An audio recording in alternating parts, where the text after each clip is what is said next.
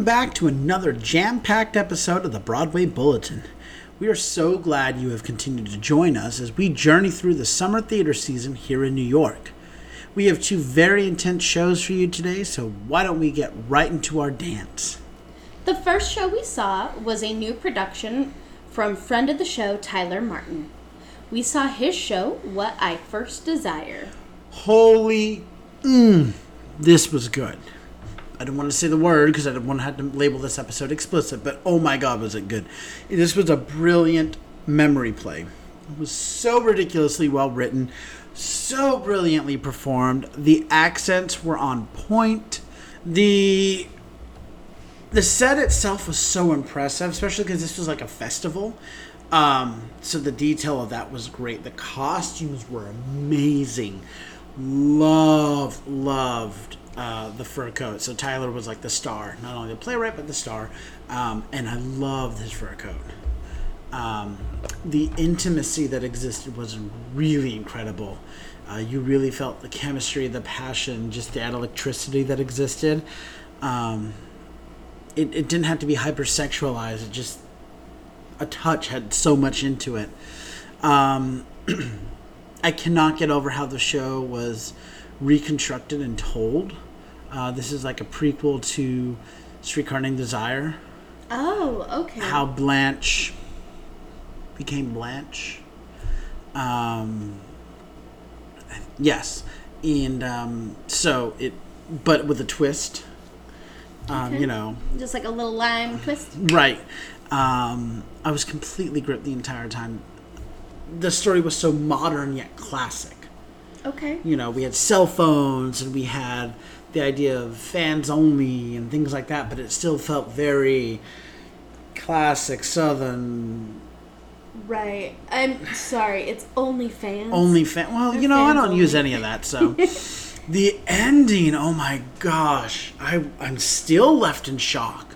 Like I was not ready for that. You know, we start we start the play at the very end, kind of thing, and we go back in time and we work our way back full circle, and then we kind of move forward just a little. It was like an amazing Law and Order SVU. Um, so I'm so glad I got to see this. Would love to see it developed even more, because there's so much there. This was a really, really, really good show. Um, even now, just like rethinking and telling about it, it oh, so good, so good. Sadly, this show closed on July 10th, 2022.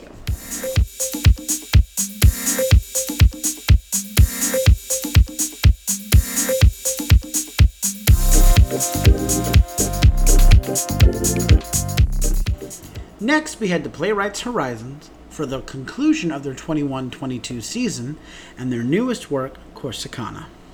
So, first of all, um, what a gorgeous show. Beautifully written, brilliant cast, including recent Tony Award winner Deirdre O'Connell, uh, which was fun to see. We saw her in Dana H. Okay. Um, so actually hearing her voice was nice. Um, love the set. It was so huge for this space. Uh, this is where we saw Tambo and Bones. And many moons ago, A Strange Loop. Uh, it was just such a huge set, though.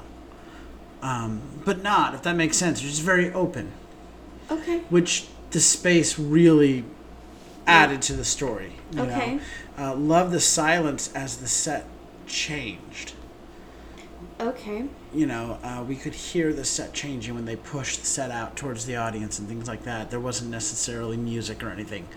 Um, I also want to go back and say with the cast, there was one of the actresses um, was uh, she had Down syndrome, Okay. but she's that uh, actress model. She's like that first model with Down syndrome. She's really high profile. Do you know who I'm talking about? Yes, I do. Yes, and so she was really, really great in this show. Okay. Um, so I love the representation, diversity, all of that going on in this. This was really great. The lighting was amazing. Love that it. It's like a light switch in between scenes. Um, you know, like click, click kind of thing. Uh, I love that the lighting is solid. It's either on and then off. There was no real lighting effect per se, like melting kind of thing. Very just like memories, like slideshow almost, you know. Okay. The sound was fantastic. The audio with the old tape recorders and the boom boxes, because they're trying to write a song, dealing with their mother's passing, trying to write a song. Um, and so it was nice that they we. I don't know, being a child of cassette tapes and boom boxes, you know, holding up the recorder next to the radio to make a mixtape, I was like, yeah, you you can't have it without having that like crackle to it, you know. So those little de- look, the devil's in the details. So I don't know if they really used a boombox or if this was just you know an audio cue that they hit, but having that that actual sound made it More real. yeah. Costumes are simple and beautiful and of the time because I'm pretty sure this was supposed to be in the 90s. Okay. Cool. No, it was no frills and it just matched the characters perfectly. You know, the artist who um, they that that Deirdre's character who was like the aunt went and sought out to help the girl write a song, help out. He was like an artist, he just kind of lived on his own, kind of a, a hermit kind of thing. He was like never wearing shoes, just kind of in the dirty clothes, but not like filthy kind of thing. You know that it, it just looked right. Um, his name was Lot. That's right. The character of Lot, simple dirty babe outfit. So I love how Ginny, who is this, you know, uh, diff- differently abled uh, sister, okay, she and Lot, who is like the hermit uh, artist, they're brought together by outside sources, which is Justice, the aunt kind of figure. She's She kind of like setting them up. Exactly. Okay. To lean on each other through a hard time. So Lot's having this hard time of like everyone's getting to know him and he doesn't want to be bothered or anything and he's just struggling to deal with stuff. And Jeannie Jenny's dealing with the death of her mother and everything, but she doesn't know how to deal with it and Justice is like, maybe you two lean on each other. But then also when they build that relationship, it's great because considering society views them both as outcasts and they're actually anything but. They're What tr- you, no, what do you mean by anything but Oh, outcasts? right. So they're not really outcasts. They're truly amazing people who don't conform to society's norms. So like they don't follow the status quo. Yes, and they don't fit into like A box. exactly. They're and so they're treated and seen as different or special, and so should be feared or treated differently. I mean, that's the thing is, you know, Lot's this hermit, and he doesn't like to be around people, and he doesn't really know how to socialize, so he's socially awkward, and so it's like, oh, there must be something wrong with him. Well, no, he had one bad experience, and he just doesn't want to be around people because of that. And Ginny, being having Down syndrome, everyone wants to treat her special, and she's like, you can just treat me normal.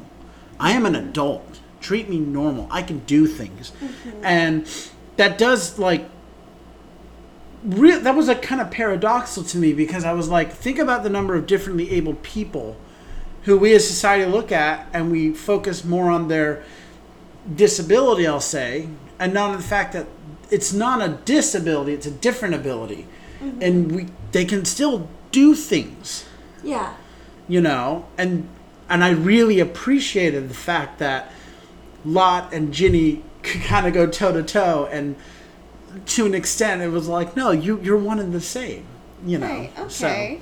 um, the second act got a little too talky for me but i still like the overall journey and arc there were some monologues that just kind of rambled on and i was like okay got it um, I love the lighting effect to show the passage of time while uh, Justice was waiting for Lot. Lot closes the gate because he's just like over. Like him and Jenny have a fight. Okay. And he doesn't want it to do with anyone. He doesn't want anything to do with justice. He doesn't want anything to do with anyone. So he closes his gate so that nobody can come visit him. And they use lighting. This is the one time it's not solid click, click, click to show time passing and justice just waiting outside to go in. Okay. Um, so I really love the character of Justice. There wasn't like a whole lot of depth, but there was. She was very wise, and just like that hovering, almost like narrator, working the strings behind the scenes, making sure things were happening. She knew where the story had been. She knew where the story was going. Um, this just was overall a great show, and in the end, the song that they ended up writing, which they closed the show with, was really unique and interesting. Cute. Um, it was a challenging story and not necessarily a life changing show or a huge journey show, but a great snapshot into people's lives which I thought was important. And look at the way we're talking about it now. You know, the questions that it forced us to ask or things that it asked us to address. So, sadly, this show closed on July 17th, 2022. And this concludes this episode of the Broadway Bulletin. Be sure to tune into our next edition, coming out every Tuesday and Saturday. So until next time, I'm Andrew Cortez, And I'm Hope Bird. reminding you to turn off your cell phones Unwrap your candies and keep your mask on and keep talking about the theater. in a stage whisper. Thank you.